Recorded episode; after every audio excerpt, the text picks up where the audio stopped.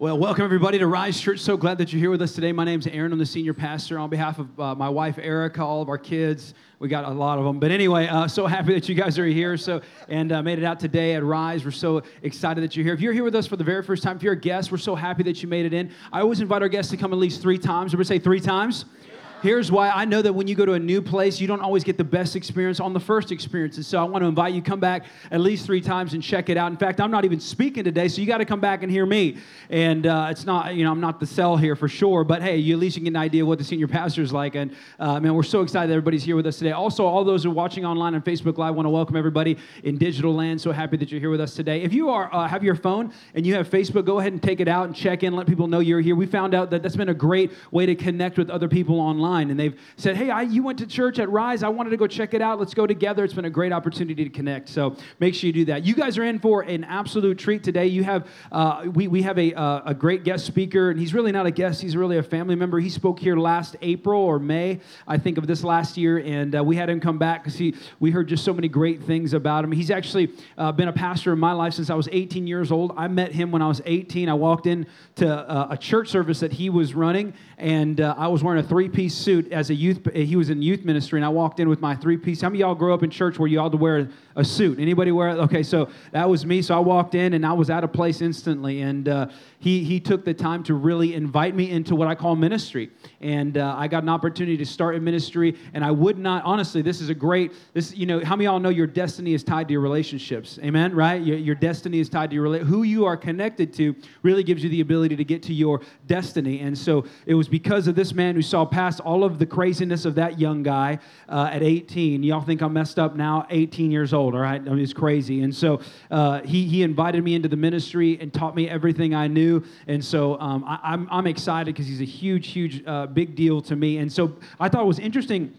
He's actually here on Pastor Appreciation Month, and uh, he pastors me on a regular basis, and uh, he's a pastor in my life, and so we wanted to appreciate him. So, Jax, bring that up real quick. I wanted to kind of have him come up. Come on, PT, come on, welcome, welcome, Pastor Todd, real quick. He, they're both going to walk up together, and so uh, thank you, Jax. And so all right, so this is going to be funny because he's a golfer, and so we are like, "Hey, we want to get him a gift." So this is your brand new putter, and so if you like, you have to tell us if it's any good or not. We got it at uh, at Dave and Buster's. It was awesome, and so I'm just kidding. I'm just kidding. No, it's a good one, and so um, and we just want to give it to you, and so I'm going to keep it and try it out for a few weeks, and then I'll send it to you if that works out for you. All right. So hey, welcome, Pastor Todd for real. So happy that he came. Oh my gosh, I am a golfer, and uh, we went and played Topgolf yesterday. Anybody ever do Topgolf before? Your pastor's not good. Um, I mean, thank God he's good at other things.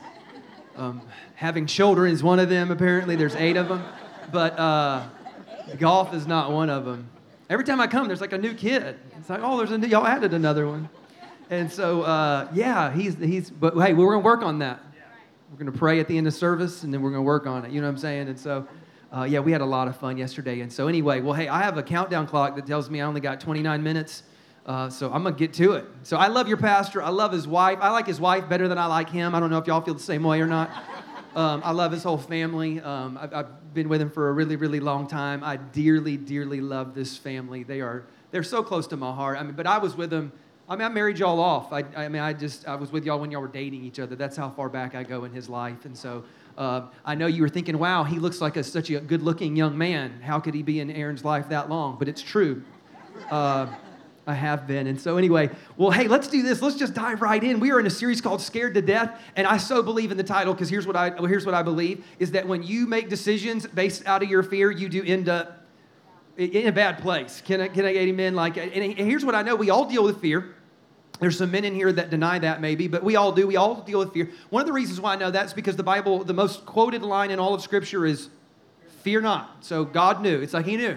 How did He know? Well, we're afraid little people here. So we, we have our fears, we have our issues, we're scared. And today, what I want to do, I've looked at Pastor Aaron and he shared with me what he's kind of, you know, talked to you about the last couple weeks, but I just want to share to you what do you do when you're faced with real fear. Sometimes you have internal fears that aren't real, right? Like sometimes you're, you're dealing with just internal stuff, insecurities or rejection or weird things. Or th- what do you do when just Fear is re- what do you do when the doctor calls and he tells you you've got some disease that you've never heard of? What do you do with that? Like, what do you do when your teenager goes off the rails? What do you do when you you look at your bank account? You know what I mean? What do you do when you're like, ugh? There's sometimes just real things in life. What do you do when you're afraid? As a matter of fact, there's this little boy, and this little boy was afraid of the dark, like many many of us are when we're little. And he was afraid of the dark. And his mama, though, his mama said, "I need you to go get that broom. That broom's out in the backyard. I need you to go get that broom." And so uh, what he did was, is he's the mama. I'm afraid out of the dark. I ain't going out there. I ain't going to get that broom. And she said, "You go get that broom. Go get that." But mama, I'm afraid. Jesus will be with you. And he's like, "What?"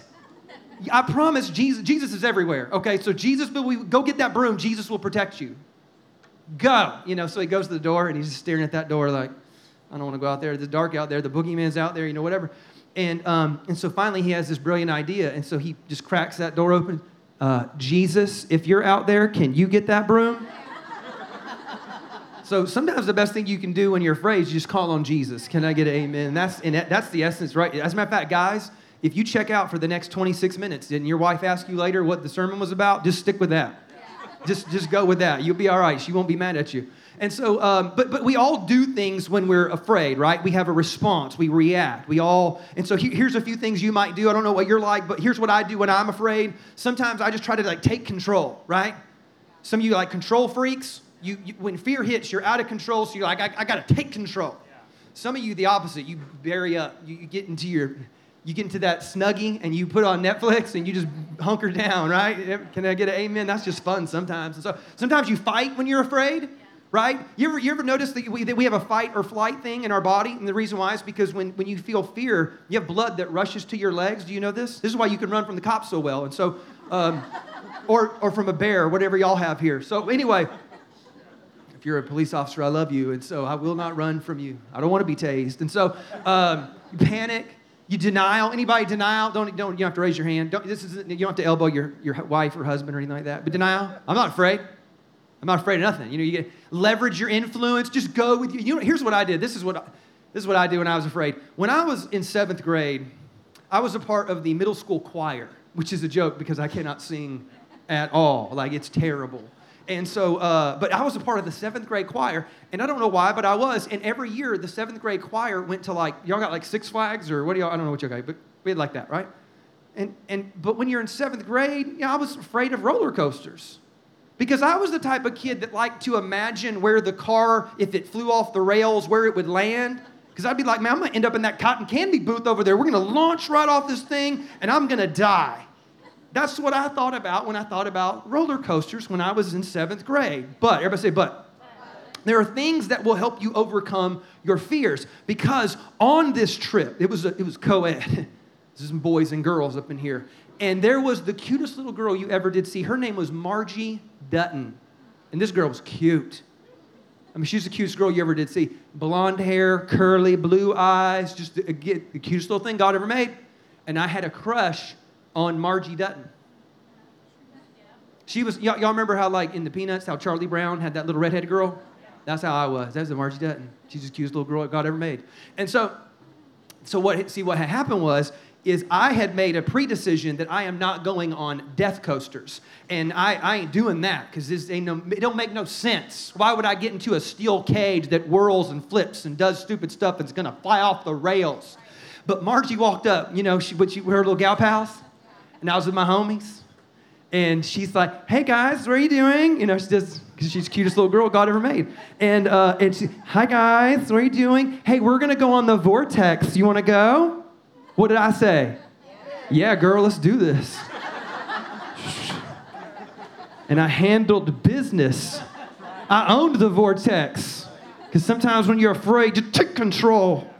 Anyway, so whatever you do, but have you ever noticed, this is be honest, Sometimes you do dumb things when you're afraid. Some of your biggest regrets and dumbest decisions happen when you're afraid. All of a sudden, the finances do that. I've seen guys do this. Guys do this where their finances, and all of a sudden, the finances are bad, so they go out and try to like to, to like get ahead or make it back up or do whatever. They make a, a foolish decision. You see this in, in, in marriage. I've seen this with single people. Like uh, girls will be like, oh, "I'm afraid of being alone," and so instead of waiting on Mr. Right, you just hook up with Mr. Right now. You know what I mean? And then years later, you looking at him sideways, like, "What was I thinking?" Don't look right now. And so and so, anyway, sometimes you have a tendency to do dumb things when you're afraid. As a matter of fact, I have, um, I have this, this great insight from a rafting trip. This guy was a young college kid, took us on a rafting trip, and he gave us one, I only remember one bit of instruction. I might have not been paying attention to the rest, but there was one bit of instruction. It was so brilliant. I thought it was insightful. And what he said was, he goes, All right, it's gonna get rough, it's gonna get rocky. You going out that boat. And when you go out of that boat, here's what I need you to do. He said, You're going to be in the rapids and you're going to go low and then come high and then go low and come high. He said this. It's profound. He said, when you, you're going to be tempted that when you come up, you're going to want to take a breath. Don't do it. Everything within you, when you're in the water and you start, are struggling for breath, you just, you want that breath. He said, when you're at the top, don't breathe. He said, you got to trust me. He said, because when you're at the top, that's when the water splashes you in the face. And if you breathe at the top, you're going to get hit with water and you're going to suck in water and you're going to hate it. He said, breathe when you're in the dip. When you're in the low point, that's where you take your breath. That's some insight right there. Because see, there's a there's a thing with us that when we get into the low part and we, we're down, we're out, we're worried, we're stressed, we're afraid, and that's where you got to learn how to breathe. And today I'm going to read you a story, and you've probably never heard it before because it's one of them stories that's tucked away in Chronicles. And if y'all are read through the Bible in a year, people, and you quit in Leviticus, you ain't ever getting to this story. So so I'm going to tell y'all a new story only three of y'all have ever heard of. But there's a guy in Second Chronicles chapter 20, if you have your Bible, and he actually shows you how to breathe in the dip. He teaches you how to, like, this is what you do. Because you ever ask, well, what do I do, Todd? Okay, I get it. Don't take control. Don't, don't fight. Don't hide. Don't, don't, don't. Okay, what do I do?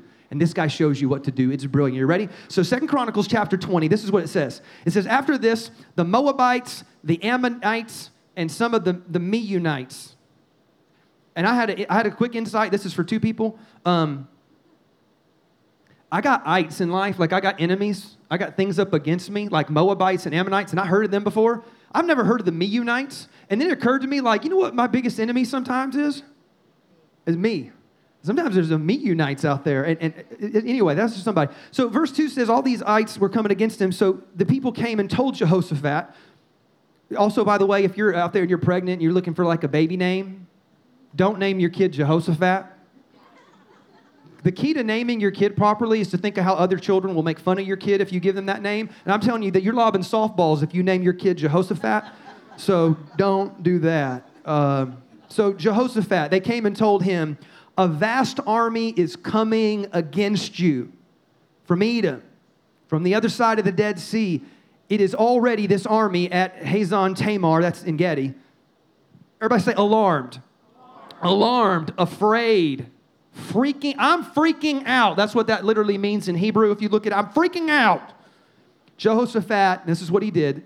He resolved to inquire of the Lord, and he proclaimed a fast for all of Judah. This is this is kind of gets you into like this guy's on it. Because, like, here's what I do. Uh, again, when I'm afraid, I panic, I freak out, I hide, I fight, I take control, I do, I do, I do whatever I do and it usually ends up a mess. And the very first thing he does is it says he, he inquires of the Lord. Literally, what this means is it doesn't mean like he prayed, because we all pray, right? Some of y'all don't believe in God, you pray if it gets bad enough, right? So we all pray. That's not what he's saying. It literally means I turn in my heart to the Lord. Because sometimes when we pray, we turn our mouth to the Lord, but our heart's still freaking out. So he's like, no, no, I turn my heart to the Lord, and I'm going to fast, which fast is a form of focused. Like it's a, it's a form of like, I'm going to sacrifice so that I can focus. And this is what he does. And, and again, this is so cool too, because this is a leader. I appreciate this about this guy. He's a leader who, when you're a leader, you're tempted to always have the right answers, right? Like men, sometimes y'all are like that with your, your sons, and it's, it's, it's not a good thing, right? You, the temptation sometimes is to act like you're never afraid. And so, you know, maybe your kids are around, you're like, well, daddy's, daddy's not afraid. That's not what you ought to do, because what you're teaching them is that you ought not be afraid, and that's a lie, because you're afraid. What you ought to do is say, you know what? Dad's afraid right now, and, and, and he is going to turn to the Lord. And what you do end up doing is not teaching your kids not to be afraid, you teach your kids what to do when they are afraid. And so, as leaders, don't be that leader or don't be that husband or don't be that mom. You're a single mom. You got to just grit it out and be tough and whatever. Sometimes the best thing you can do is say, hey, look, I need to turn to the Lord. There's some things going on that are beyond us, and we are going to trust the Lord. And so, anyway, this is what happens in verse 4. The people of Judah, they came together to seek help from the Lord. Indeed, they came from every town in Judah then Jehoshaphat stood up in the assembly of Judah and Jerusalem at the temple of the Lord in front of the new courtyard, and he said this. Now, this is how he prays. Now, remember, he inquired to the Lord, he calls a fast, he brings everybody together, and then they have this group corporate prayer. And this prayer is brilliant. Are you ready? Lord, the God of our ancestors, are you not the God who is in heaven? You rule over all the kingdoms of the nations. Power and might are in your hand, and no one can withstand you. Our God, did you not drive out the inhabitants of this land before your people Israel and give it, give it forever to the descendants of Abraham, your friend? Verse 12, our God, will you not judge them? For we have no power to face this vast army that is attacking us. We do not know what to do, but our eyes are on you. And that's a good prayer. Hey, I'm, I'm going to teach y'all something about prayer real quick here, because sometimes uh, sometimes church people, they, they teach you how to pray and be all proper. Because this is what you teach your little kids. Okay, bow your heads and close your eyes. And we do that because they have the, the uh, attention span of a nap. And so we, we think if we get them to bow their heads and close their eyes, they can actually pull this off for 20 seconds. But that's actually like, we see, we try and teach you how to be proper. You always say in Jesus' name at the end, and we're just do. Let me just help you here. The, the, the biblical authors, they don't write it that way. That's not how they teach you to pray. I don't think I've ever seen bow your heads and close your eyes and we're going to. No, no, no. Sometimes this is how they pray. And a bunch of people pray like this. And there's an audacity to their prayer. Because I'm going to give you three elements to a great prayer. Are you ready? This is it. Three elements to a gutsy, bold, audacious prayer. The first thing you notice, there's a line in there where he literally says these words. He says, Are you not? That's bold. He literally starts to leverage the, the, the, in essence, the, the nature of God, the character of God. Like, are you not the God who's powerful? Are you? That's gutsy. Can you imagine walk up to your dad, your little kid, be like, are you not loaded? You can handle this, dad. You got the money for this, right? Don't do that, by the way, if you're a kid. But but he does. He leverages the, the, the character of God, the nature of God. Like, are you not? Are you not a God who saves? Are you not a God who delivers? That's pretty gutsy. We don't teach people how to pray like that. Abraham prays like that. Abraham negotiates with God. You ever notice that? He's like, look, all right, give me 10, give me 10, give me 5, give me 5. He's just like, if I, if I can, if I find one wretched soul in that city, God, would you, and he's just praying and pleading and bargaining and negotiating with God. Sometimes you, and your kids already do, my kid does this, right? So like, I got a kid who grew up with a super organic mother, and you have to negotiate when your mother is organic, right? Because you just know you don't get things. Like I remember the first time he ever got a Krispy Kreme donut, when he was little, my aunt gave it to him when mom wasn't looking. And, um, and he was eating a Krispy Kreme. And you know what he said? He said, oh, This is the greatest bagel I've ever had in my life. Why? That kid ain't never had no Krispy Kreme.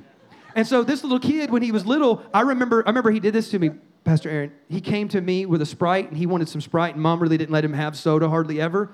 And he said, Dad, may I please have this caffeine-free soda?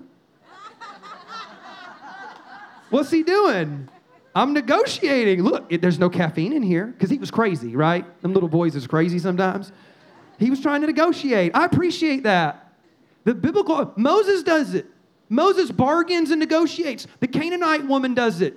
She's talking about, are you know, like they just negotiated, they bargained, they pleaded. Remember, there's a there's even a parable Jesus tells where he's like, this woman prayed to the point of nagging, and God answered it. So I just you think about that. Sometimes your prayers is proper but not these people. They're gutsy. Second part of a gutsy prayer is this He goes, Have you not? He goes, Are you not? I'm leveraging your character. I know who you are. Have you not? Now he's leveraging the past faithfulness of God. Like, God, I've seen you. I've seen you do the, I've seen you do the incredible. I've seen you do the miraculous. I've seen you, I've seen you part the waters, God, yeah. twice. Yeah. Like you can do this. This is not beyond you. I know what your faithfulness is. And then he asks this question. He goes, Will you not? This is gutsy praying right here. Are you not? Have you not? Will you not?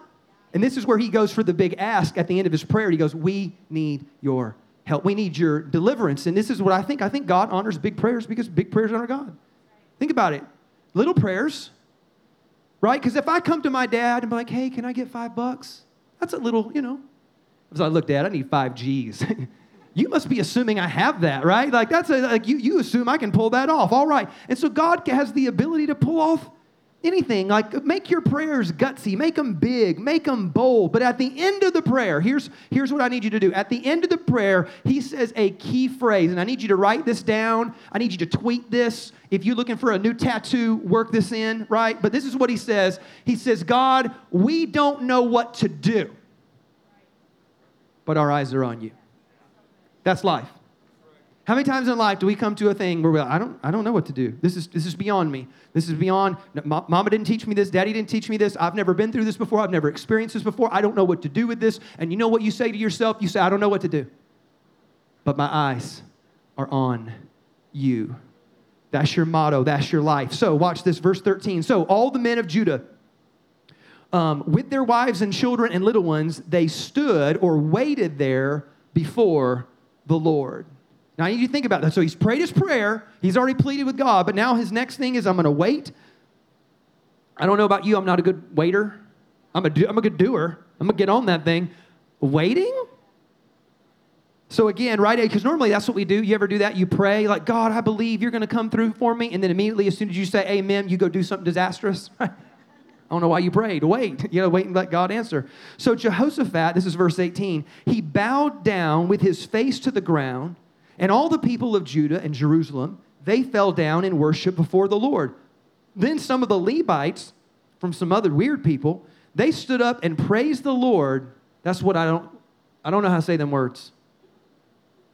Does anybody here, a Hebrew scholar, want to try to pull that off after service? You come let me know.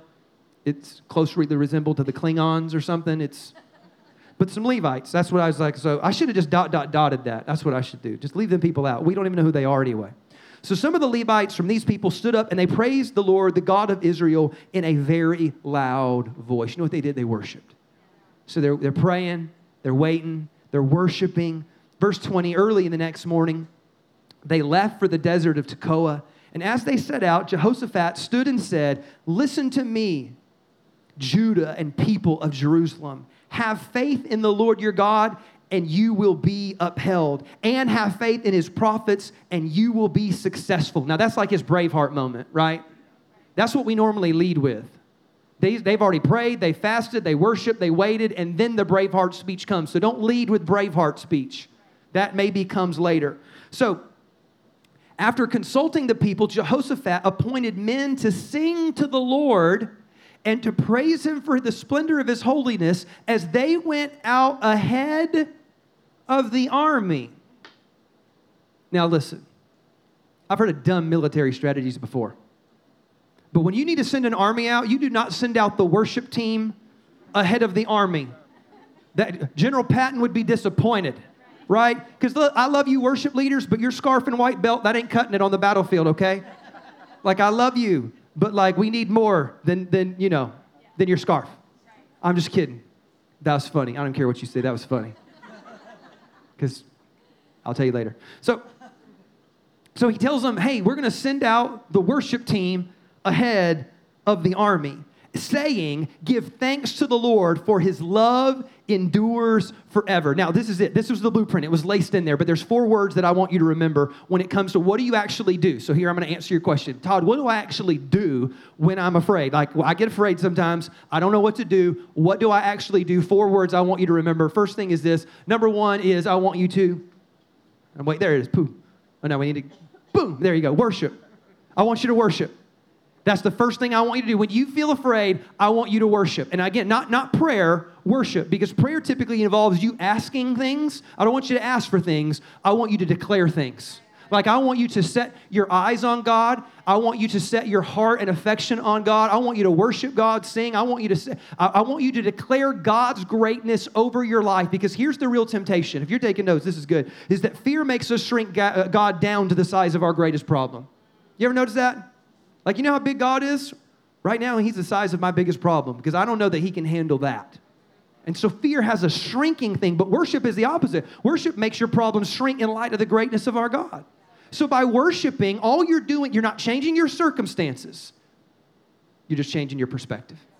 My God is bigger than my problems. My God is bigger than my fear. If I don't start there, nothing else is going to matter. Number two is this everybody say, wait. wait. So you got to worship and then you got to wait. Again, now I'm not saying be passive or be lazy. That's not what I'm saying. I'm not saying be irresponsible and sit down and do nothing. I am not saying go get in your snuggie and watch Netflix. Haste makes waste is the saying that we have. Uh, we, we might want to think of it this way. When it comes to fear, haste just creates more problems. You want to worship and then you want to wait because you just prayed and asked God to do something on your behalf. Give God a chance to work. Give the Holy Spirit, because sometimes you're praying for that loved one but you don't actually allow the Holy Spirit to do his job, which he is fantastic at his job. That's why you're here today, by the way. So like he's good at his so so sometimes what we do is, is we pray, but then we intervene immediately. And sometimes we end up kind of like stunting what God's actually trying to accomplish. Wait. Every, everybody number three is it? Everybody say walk? walk. Walk. Yeah, this is where like you put the choir before the army sometimes. Sometimes God just asks you to do things that seem a little odd, they seem a little unorthodox. God's gonna ask something of you and you are going to have to walk that out. If you're taking notes, the single greatest act of faith in God is just obedience. That's it. I just, well, hey, look, you know what? I really believe and feel that God wants me to do this. And it might not make great logical sense, but I feel like it's just a, maybe a spiritual gesture or a move that I need to make. And then lastly, number four is you got to watch. So you got to worship, you got to wait, you got to walk it out, but then you watch. And what you do is you watch to see what God does. This is what God does for them. Are you ready? So as they began to sing and praise the Lord, as scarves and white, white belts led out the army, the Lord set ambushes against the men of Ammon and Moab and Mount Seir who were invading Judah, and they were defeated. Now, that'll make no sense, but he explains what that means. He goes, The Ammonites and the Moabites, they rose up against the men of Mount Seir to destroy and annihilate them. And after they finished slaughtering the men of Seir, they helped to destroy one another. So you remember, these are like tribal groups. So I don't know what God did, but God basically created a tiff between the tribes that had come together, and all of a sudden, in the in the moment, they start getting mad at each other and start fighting and killing each other. And Jehoshaphat sitting up there singing and worshiping and praying and fasting, and they're out there now fighting. Not him, not the people of God. They're fighting themselves. So when the men of Judah came to the place that overlooked the desert and they looked toward the vast army, they saw only dead bodies lying on the ground. And no one had escaped. So Jehoshaphat and his men went to carry off their plunder, and they found among them a great amount of equipment and clothing, and also articles of value, more than they could take away. There was so much plunder, it took three days to collect it all. That's a cool story. You know what happens when you're afraid and then you just knee jerk, you just react. You just jump. You, again, you fight, you run, you take control, you do, you get hasty, you do all those things. This doesn't happen. The only way this happens is when you worship and you wait and you walk out those little acts of obedience. That gets you to where you can actually watch. Because again, I know, I know how it is. Your fears drive you. Sometimes you have a fear. I know people that grew up poor, they have a fear of being poor and now they're workaholics. Why? Because their fear was driving them towards, towards death. I know people who, um, you, you maybe experienced this before. When you go through a bad breakup and you've been cheated on, all of a sudden you start, you start being skeptical of everybody. You don't trust people anymore. You, you, you, can't, you can't be intimate in your relationship anymore. Why? You're always skeptical. Your fear is driving you. It's driving a wedge now into your current relationships. You have a fear of being left out, so you, you get some FOMO. You know what I mean? You get some fear of missing out, so then you compromise, you start making bad decisions. You, you have all these different ways. I know people that are like this, they have a fear of being rejected and abandonment issues. And so what they do is they get clingy. Because they're like, ah, oh, they're going to leave me. Oh, what if they leave? What if they leave? And you get clingy. And you know what you end up doing? Pushing people away.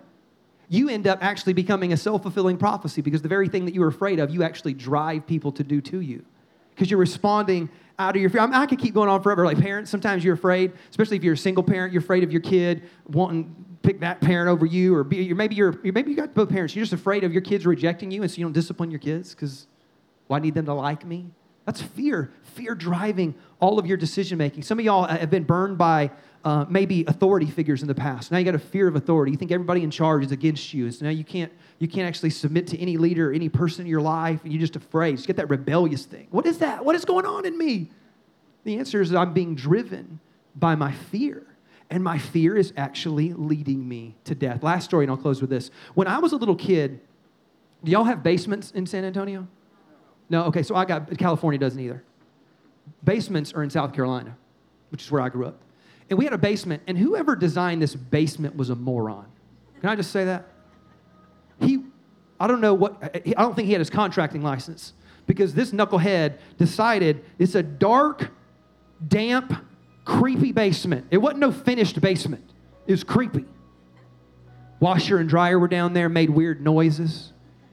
And this jackwagon had decided to put the light switch on the far side of the room. So when you were a little boy, you had to go down the steps into this dark, deep, just creepy look. Like if there was a boogeyman, he was up in there.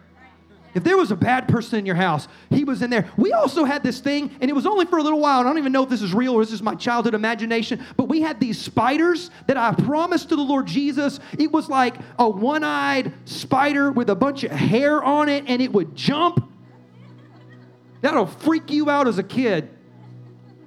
And that was in my basement and I was always afraid of my basement. So I would get to the bottom of the steps and I would know that if I could just turn the light on, I'd be safe. But I had to run all through the darkness before I could get over there. And so you get down there and you know you had to, you know, like a little boy having to go get the broom. You know, I gotta, I gotta go over there, I gotta go over there, I gotta go over there. And so you get to the end and you're just like, ah, and you just run to that light, thinking that light is your salvation. Because the light somehow vanquishes the boogeyman. Again, you gotta think like a kid. But I noticed something. I was an observant little twerp. Even though I was so freaked out and I was so scared when I was a little boy, when I would go into the basement with my dad, I'd follow him down them steps. y'all remember, y'all remember John Travolta in Saturday Night Fever? You can tell by the way I use my walk, I'm a woman's man. That's how I did through the basement. Right behind my dad, he'd be like, uh huh, what's up now, player? What's up? What's up, boogeyman? My circumstances did not change. It was simply the presence of my Father. There was something in that room that was greater than any fear that I would face in that room. My circumstances did not change. It was only the presence of my Father. I went from fear to fearless simply because of the presence and the power of my dad, because there was nothing my dad couldn't handle Last thing, if you're taking notes, your Heavenly Father is with you, and your life is in His hands. Let's pray this morning. There are real fears, there are real boogeymen, there are real things going on in the world. I promise, there are. There are. Sometimes there's, there's sometimes there's just fears that are in our head and in our emotions and not real and they're bothering us. But doggone, sometimes you run into real things. And I don't want you to react poorly. I don't want you to react foolishly. I want you I want you to worship. I want you to wait. I want you to walk out your obedience with God and then walk. I mean, watch. Watch as your Heavenly Father does something great. I want you to know God is with you. Is there anybody out there today? Can I just connect with you real quick? Is there anybody out there today that said, Todd, I've really got something going on in my life that's bothering me, that's making me afraid, that's, that's got me stressed out, that's got me worried? Can you just, just between me and you, would you slip your hand up in the air? Just say, I've got something real, Todd. I've got something, I'm, I'm, I got it. It's the, it, and I don't want to respond. I don't want to react poorly. Lord Jesus, I pray for these hands that are lifted. God, would you make your presence be known? God, help us just to sense your power, your presence, your spirit. You are operating with us right here, right now. There is nothing that is beyond your power. There is nothing that's ever thrown you off. You've never been surprised in your life, God. You are in control. And so I lift up these people to you, Lord God. May you comfort them. May you give them confidence, Lord. We pray and ask this in Jesus' mighty name. Come on, give me a good gospel. Amen.